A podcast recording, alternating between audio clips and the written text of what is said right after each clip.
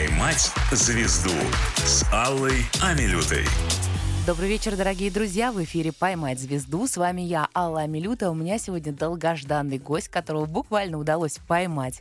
Народный артист России, актер театра и кино Евгений Владимирович Князев. Евгений Владимирович, добрый вечер. Да, ну давайте. Мы Очень прайс... рада, что вы нашли время для нас. Для слушателей Москва-ФМ мы давно вас ждали. Хорошо. Но, но вы очень заняты, и прямо сейчас, в первой части нашей программы, блог гуглим, мы будем буквально выяснять, чем именно были вы заняты все это время.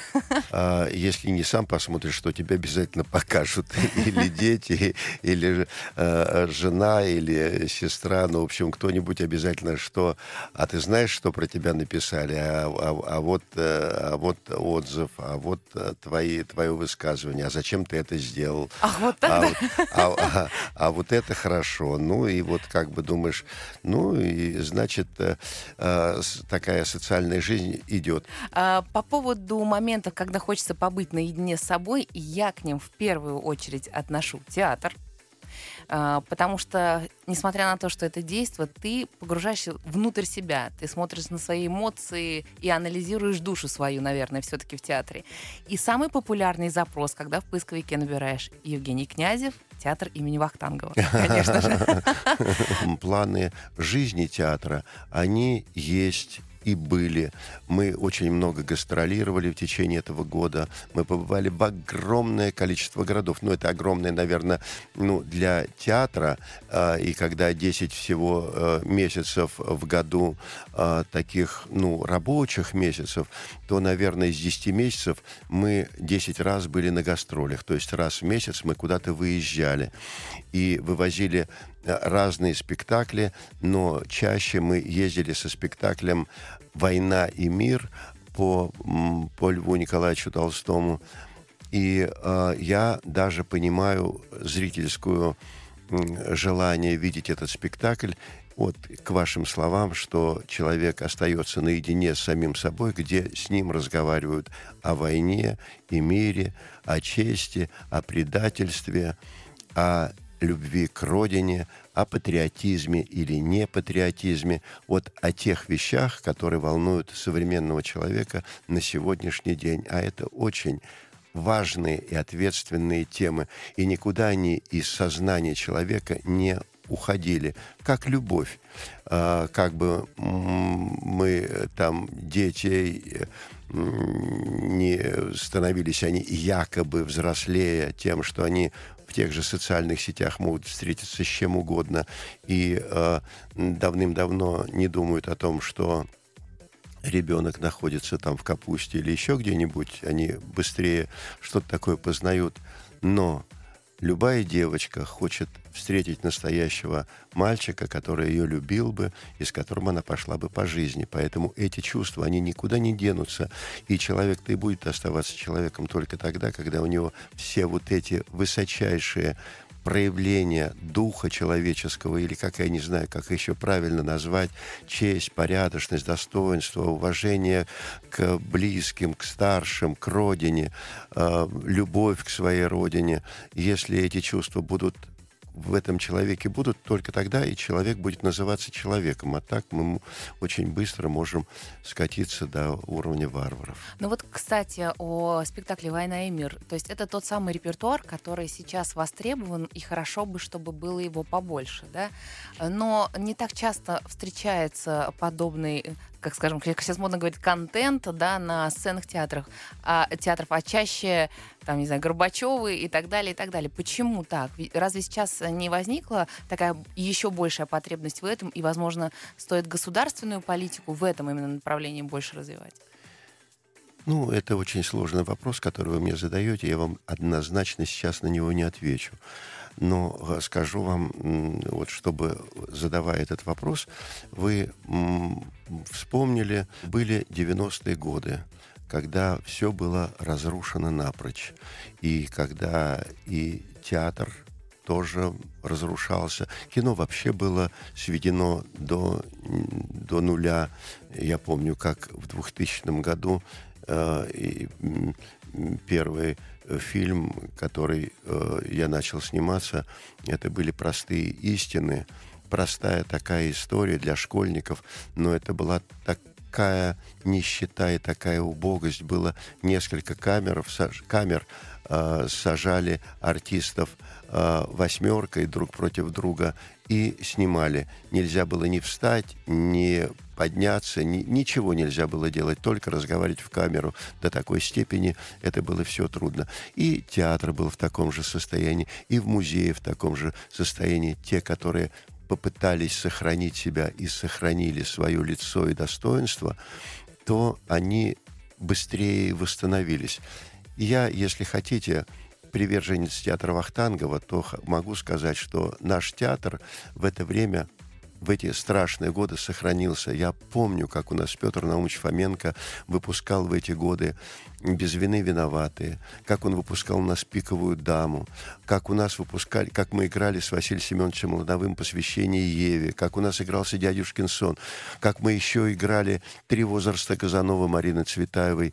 И к нам – в эти трудные годы люди приходили. Но вы не про это вопрос задали, а как же так, куда это делось? Ну да, а вот, у вас же сейчас а это вот, получается а, а вот, делать. А вот оно делось. И у многих театров делось куда-то. Театры разделились, развалились, рассорились, разделились друг с дружкой, э, перестали э, существовать в необходимости э, творчества, потому что театр — это вещь та, которая называется искусством. Или хотелось бы, чтобы над каждым театром во главе было написано слово «искусство».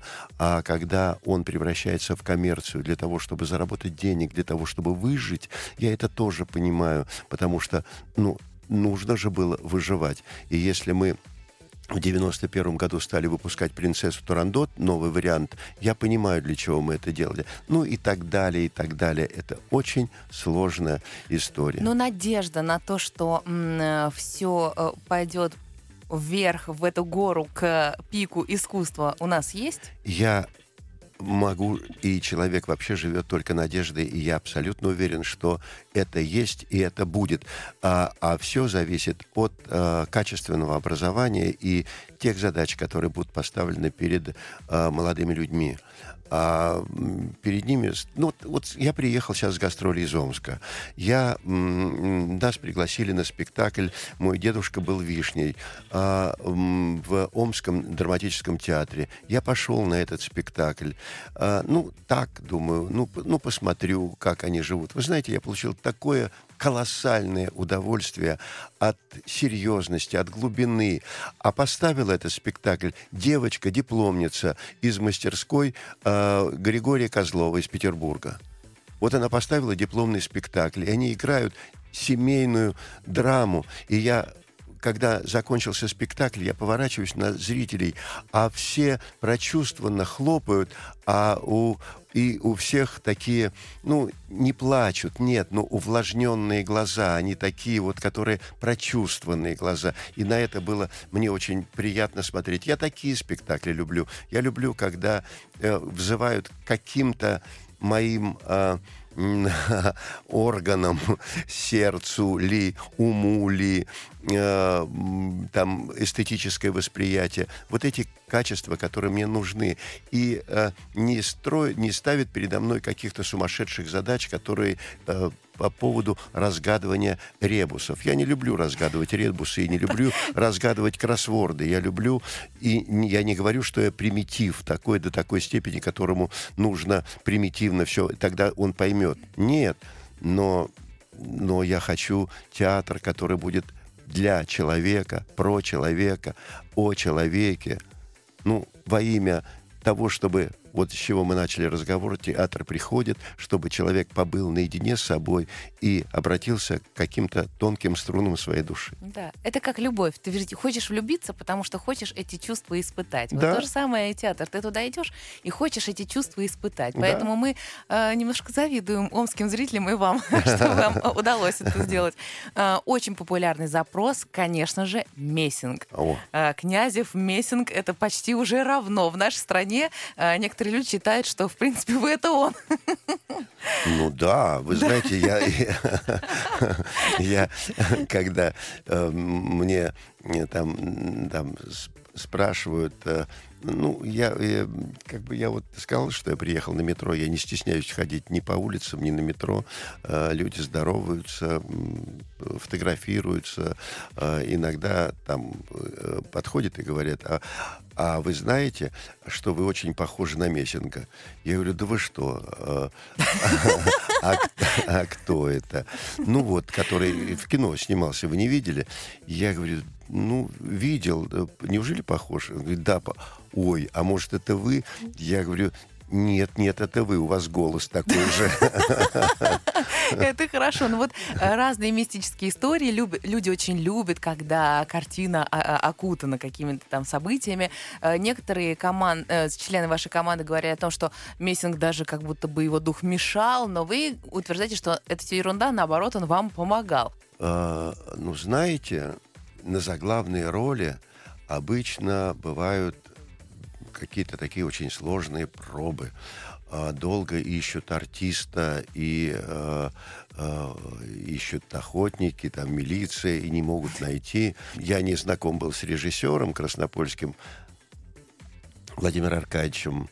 И э, он видел меня только на фотографии. Ему показали мою фотографию, сказал, о, это он, и он должен сниматься в этой роли. Позвонил мне и предложил сниматься в этой роли через год когда я узнал, что Мессинг — это Мессинг, это тот, который предсказал и окончание войны, и помогал очень много людям, человек, который мог видеть сквозь будущее. А после фильма я видел очень много людей, которые рассказывали о том, что они встречались с Мессингом, и Мессинг конкретно этим людям помог. А мы же к себе сначала относимся, а вот какой я замечательный, что меня пригласили без пробы фактически на роль, а потом думаю, да ничего не делается без какой-то другой воли, без какого-то предзнака свыше.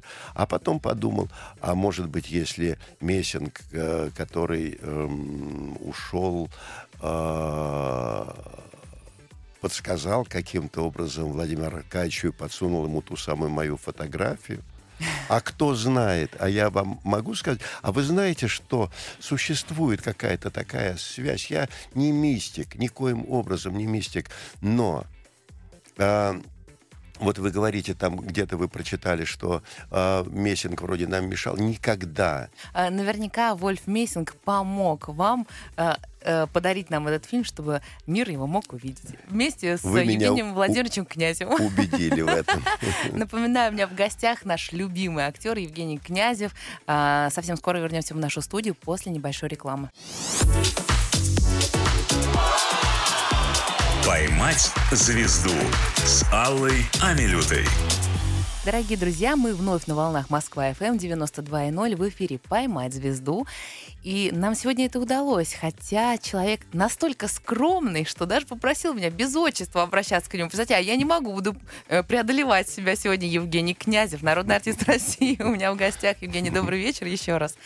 А, во второй части программы заполняем книгу рекордов. Когда говорим, что нам ничего не надо, никаких званий мы не хотим, никаких наград не хотим, мы э, все лукавим.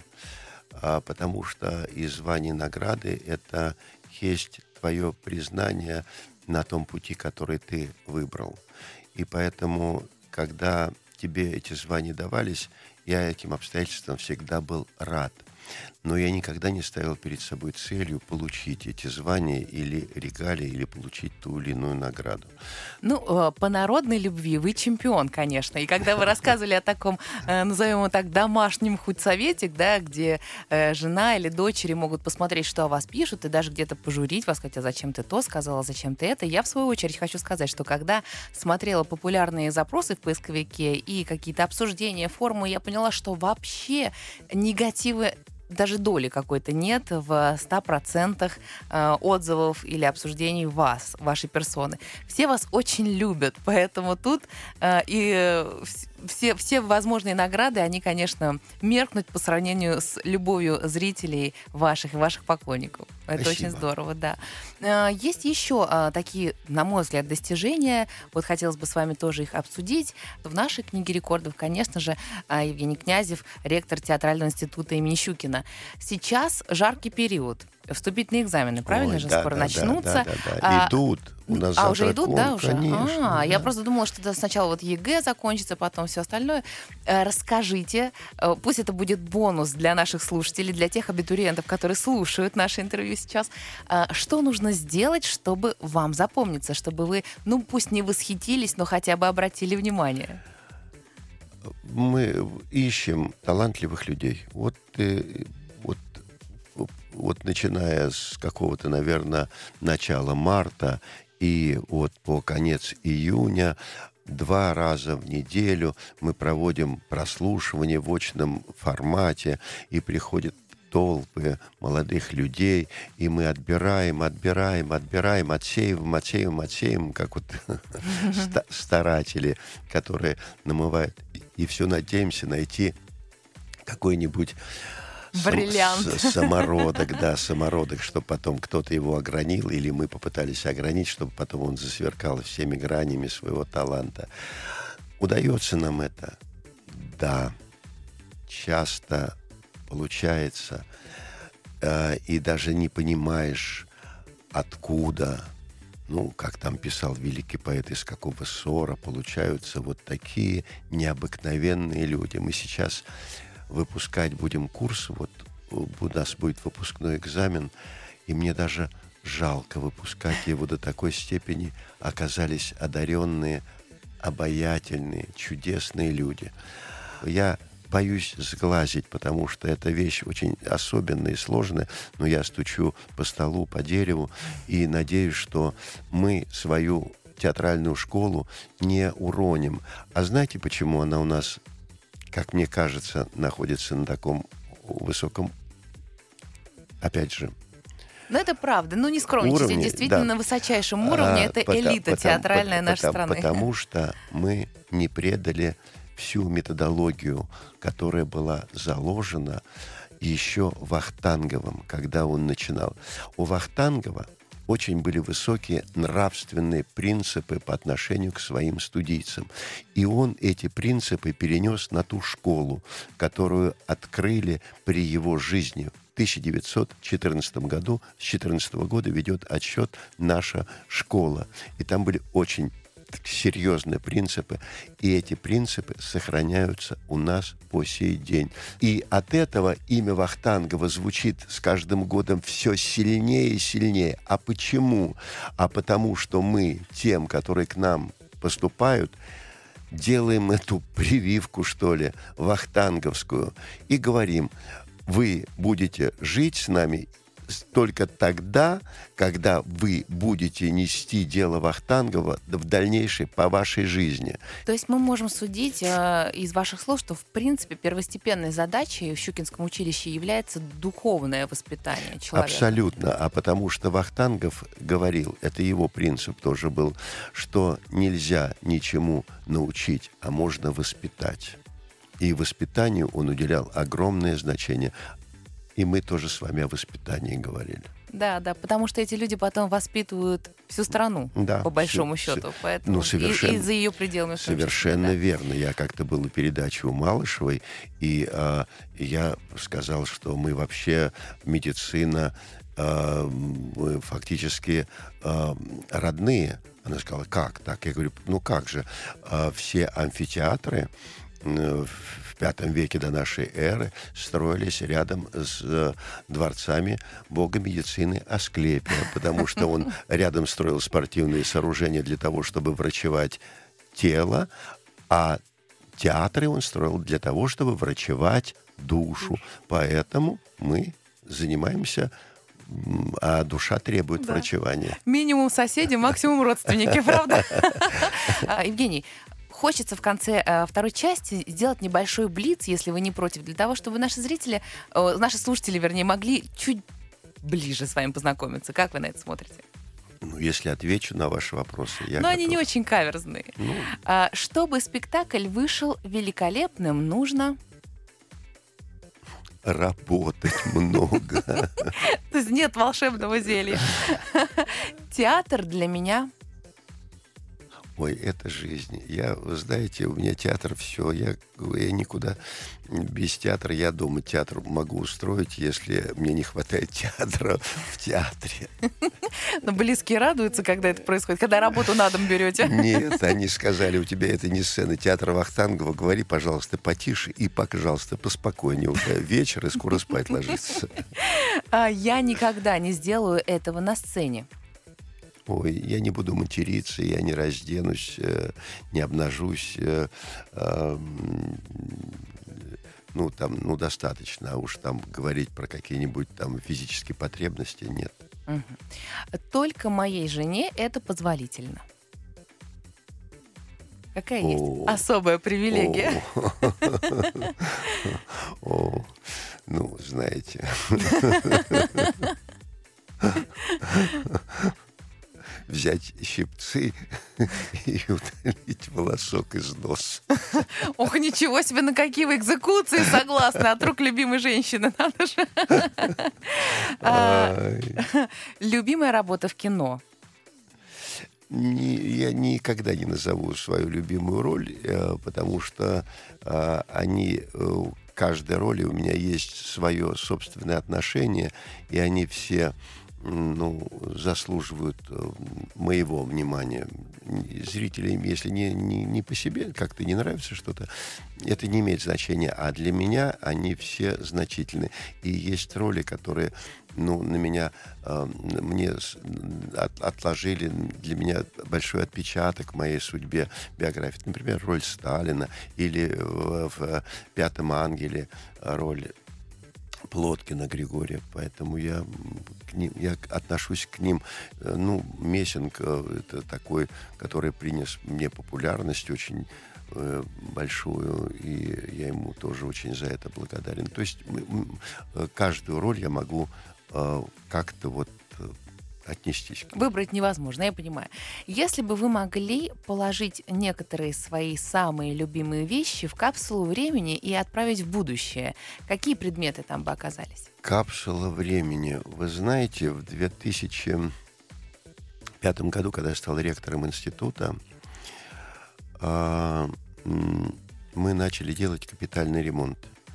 И убирая все полы на пятом этаже до перекрытия, мы обнаружили между перекрытиями четвертого и пятого этажа икону, которая пролежала там с 37 года, построение здания 36 года. Вот с тех пор она была сокрыта от глаз.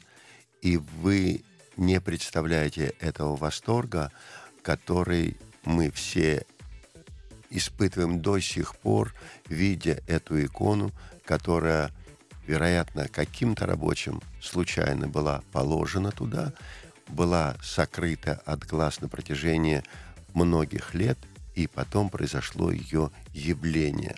Мы тогда эту капсулу времени, накрывая эти полы дальше, мы собрали что-то такое из той современной жизни 2005 года, собрали какой-то пакетик и положили туда под пол. И когда-нибудь, может быть, кто-то их обнаружит, и даже эти пустяшные вещи для небезразличных людей, они могут стать значительными.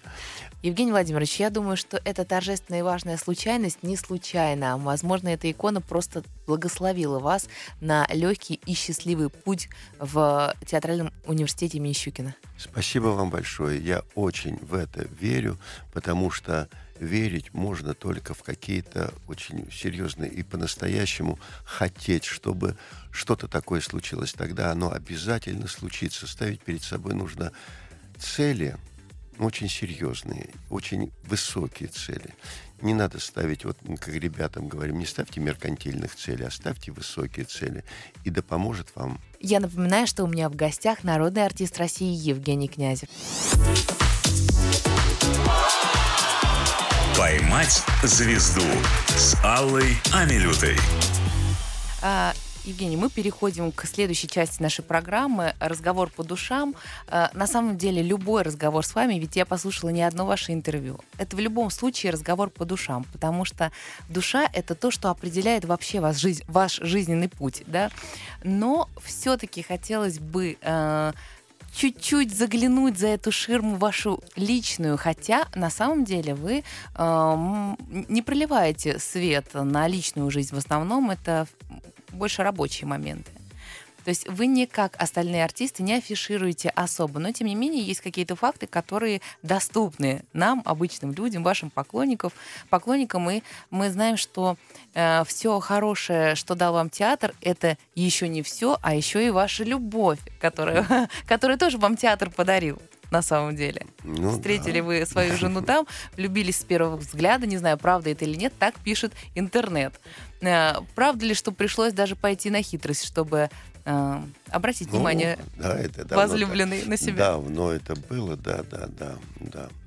Да, ну, человек э, долго ищет э, так, чтобы вот, э, чтобы ему было комфортно находиться друг с другом и чтобы не было пос, ну, такого раздражающего момента, чтобы э, не было нелепой ревности. Я сейчас не ревность любовную, а ревность к роду деятельности, потому что я с этим тоже сталкивался, когда тебя ревнуют к работе.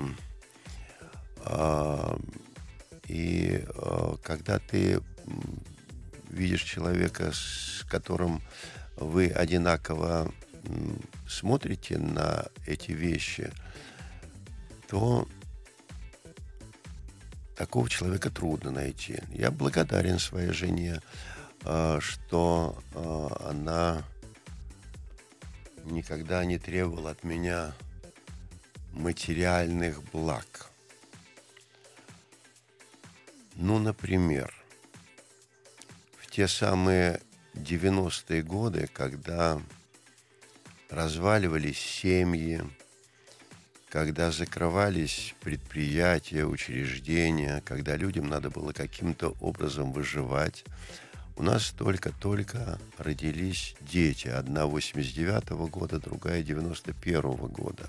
И когда нужно было кормить этих маленьких детей, а не купить ни подгузники нельзя было, ни, ну вообще ничего нельзя было, все по талонам или как-то, и когда нужно было устраивать свою жизнь для того, чтобы зарабатывать, а, я тогда получил предложение от Петра Наумовича Фоменко репетировать а, «Без вины виноватый» спектакль, о котором мы говорили.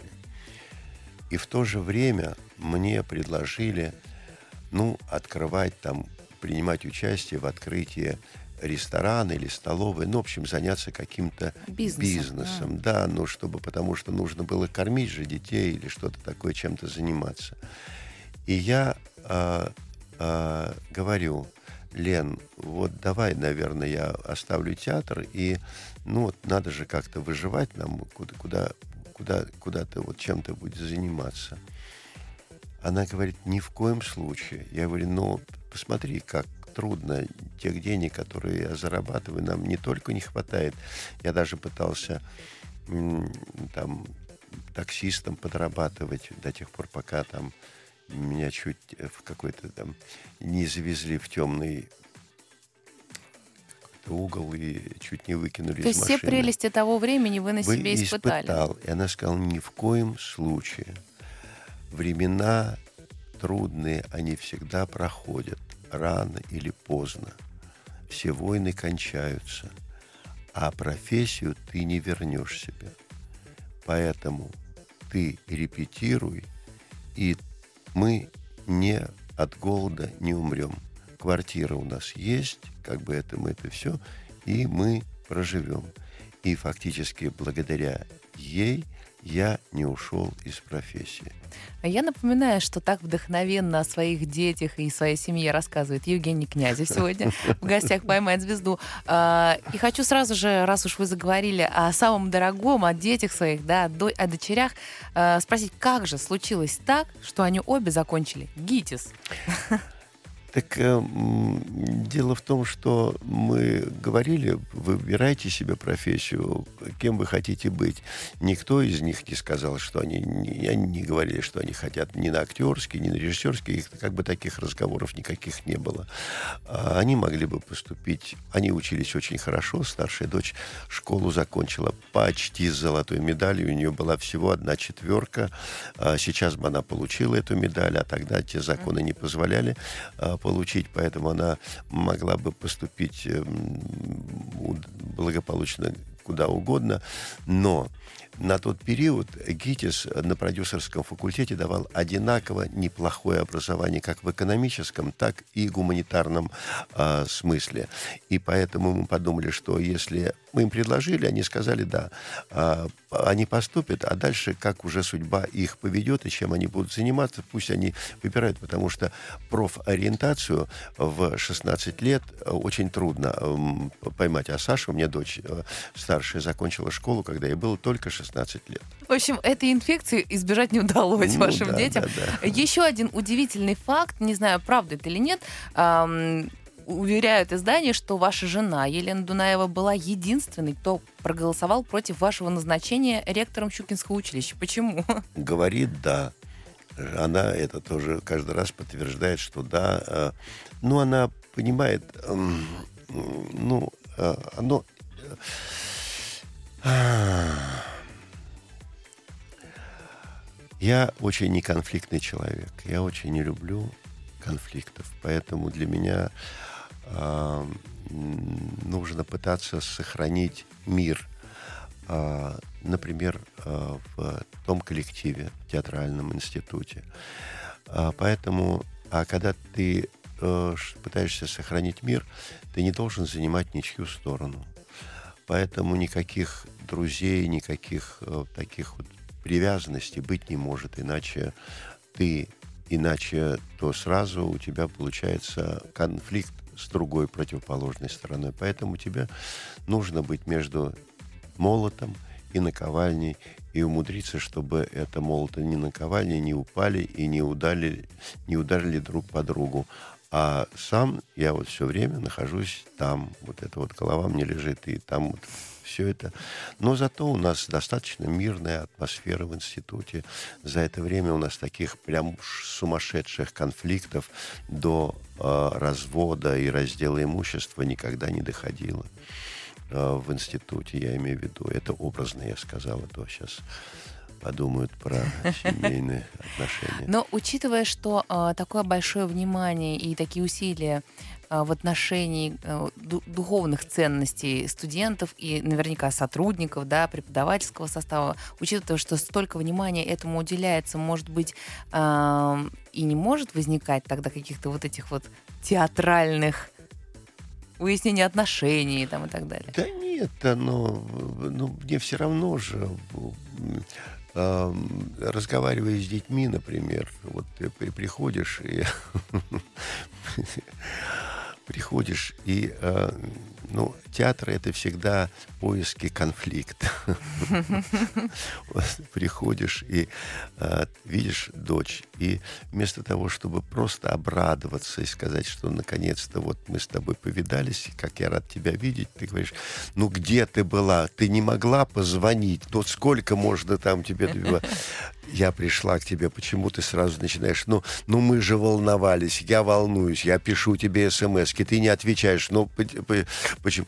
Да, вот пришла, начался снова театр, опять конфликт, это, ну, ну это я вам самое маленькое рассказал. То есть все-таки ни, ничего человеческое не чуждо, невозможно избежать до этих моментов. А, Сейчас э, мы говорили о том, что идет, работает приемная комиссия, идут э, вступительные да. экзамены. Э, наверняка для вас, может быть, незаметно пролетели эти 40 с лишним лет, которые вы уже на сцене театра. Представляете? Ой. Я очень удивилась. Ой, Но э, мне интересно, вы э, в своих мыслях и воспоминаниях возвращаетесь в то время, когда вы стоите за кулисами э, перед выходом впервые на сцену театра? Я так волнуюсь, когда вы хотите играть спектакль, практически любой, а, когда я, вот стихотворный текст, не дай бог, вот играть в маскарад, выхожу. сейчас там через какое-то время выход, думаю, да, я проверю первый монолог. И начинаю. Но чтобы здесь выигрывать, решиться, вам надо кинуть все, родных, друзей, честь. Вам надо испытать, ощупать беспристрастно свои способности и душу по частям их разобрать, привыкнуть ясно, читать на лицах чуть знакомых вам все побуждения. Что еще? Что, что читать и все? Паника, паника. Я думаю, зачем я это делал? Ты лучше бы вышел, ты там бы не забыл, а здесь ты, ты задумался, и паника. Я поэтому я стараюсь даже не, не либо берешь текст, просто читаешь его, либо этого не вспоминать никогда этого текста, стихотворный текст. Страшно. Выходишь, вчера играл спектакль «Обратная сторона медали». Не так часто мы его играем. Диалог, который быстро строится, быстро нужно говорить. Я думаю, сейчас я забуду что-нибудь, сейчас я забуду что-нибудь. И как только ты себе это уговариваешь, ты обязательно какую-нибудь фразу забываешь, и так страшно становится от того, что ты может это вылететь из головы или что-нибудь, и думаешь, боже мой, и зачем вот это? И ты потом вспоминаешь, что а профессию актерскую ее спрашивают, сравнивают по энергозатратам чуть ли не с, с работой шахтера, вот со спусканием вот, вот до такой степени волнения. Поэтому профессия актерская, она очень волнительная. И у Леонида Мартынова есть такое короткое стихотворение а, а ты, входя в дома любые, и серые, и голубые, всходя на лестницы крутые, в квартиры светом залитые, прислушиваясь к звону клавиш и на вопрос даря ответ, ты какой оставишь след, след, чтобы вытерли паркет и посмотрели косо вслед, или незримый, прочный след в чужой душе на много лет. Вот хотелось бы, чтобы след от тебя остался, что сказали, что был такой артист, который вот там что-то такое оставлял. Евгений Князев сегодня у меня в гостях, народный артист России. Совсем скоро ответит на вопросы слушателей. «Поймать звезду» с Аллой Амилютой. Дорогие друзья, в эфире «Поймать звезду» и прямо сейчас в прямом эфире народный артист России Евгений Князев ответит на вопросы слушателей. А, скажите, пожалуйста, как часто а, нарушают ваше личное пространство ваши поклонники? Как часто им удается добраться до тела любимого артиста и пообщаться с вами напрямую? А, вы знаете, я не поп-звезда, и поэтому там разрывать меня на части не надо. А то, что они есть поклонники, они либо пишут, либо иногда э, ждут у служебного подъезда, и я уделяю им какую-то минуту внимания, я с ними там разговариваю, там какие-то это все. У меня был э, э, какой-то клуб, который вот они организовали но я не стал его поддерживать, потому что я не так влюблен в свою собственную персону для того, чтобы э, это, это уже особенное совершенно ну, как бы способ существования, и от него я отказался. А так, вот так готов поговорить, готов э, э, посочувствовать, э, готов э, иногда даже пригласить на спектакли, но, но не больше. То есть, вы знаете, мне кажется, вот глядя на вас, что у вас даже поклонники интеллигентные, что они, наверное, не очень-то нарушают личное пространство ваше, ну, стараются, да, по крайней мере. Ну, давайте перейдем к вопросам. Пишет Ирина из Москвы. Здравствуйте, бывали ли ситуации, когда вам приходилось оставлять коллегам восторженно хвалебные отзывы об их работе, хотя вы имели откровенно другое мнение? А, я как зритель, я а, благодарный зритель. И если я вижу что-то хорошее, пусть даже немного, я готов это хорошее сказать. А если мне не нравится, то не бывает так, что там ничего хорошего не найдешь в этом спектакле. А, ну,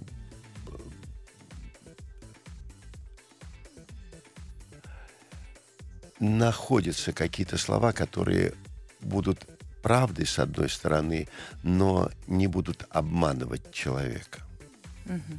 Ну и в то же время не будут обижать. И обижать. Вот, а больше всего я не люблю обижать людей. А, пишет Наталья, здравствуйте, Евгений. Недавно мы с мужем побывали на спектакле в театре школы современной пьесы. Нас смущали и возмущали совершенно неуместные в контексте сцены извращенно-сексуального характера э, моменты с пожилой народной артисткой. Да и понять, что хотел сказать нам режиссер, нам не удалось. Не то чтобы мы ограниченные люди, но каждый первый зритель, округляя глаза, разводил руками, мол, что это было.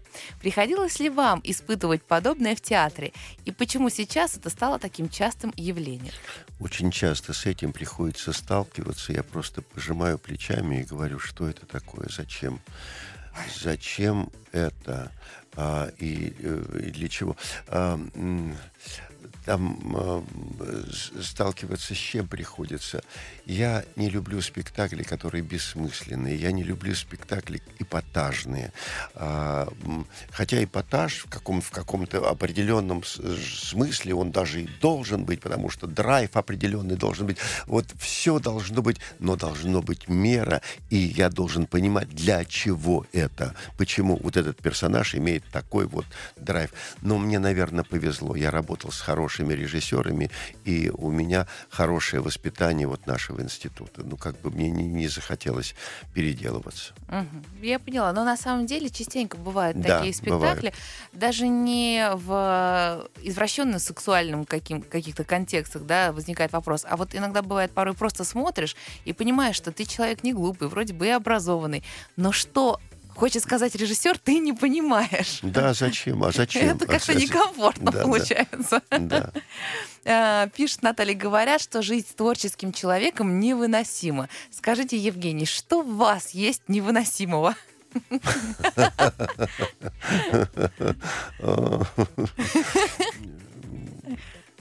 Ничего, а, да? Нет, нет, нет. Невыносимость — мое чувство бесконечного сомнения. Я все время сомневаюсь, все в, я сомневаюсь э, в своих способностях, я сомневаюсь, что мне не удается там что-то сделать такого значительного, а и я себя корю, ругаю э, за то, что вот такой вот неудачник по жизни.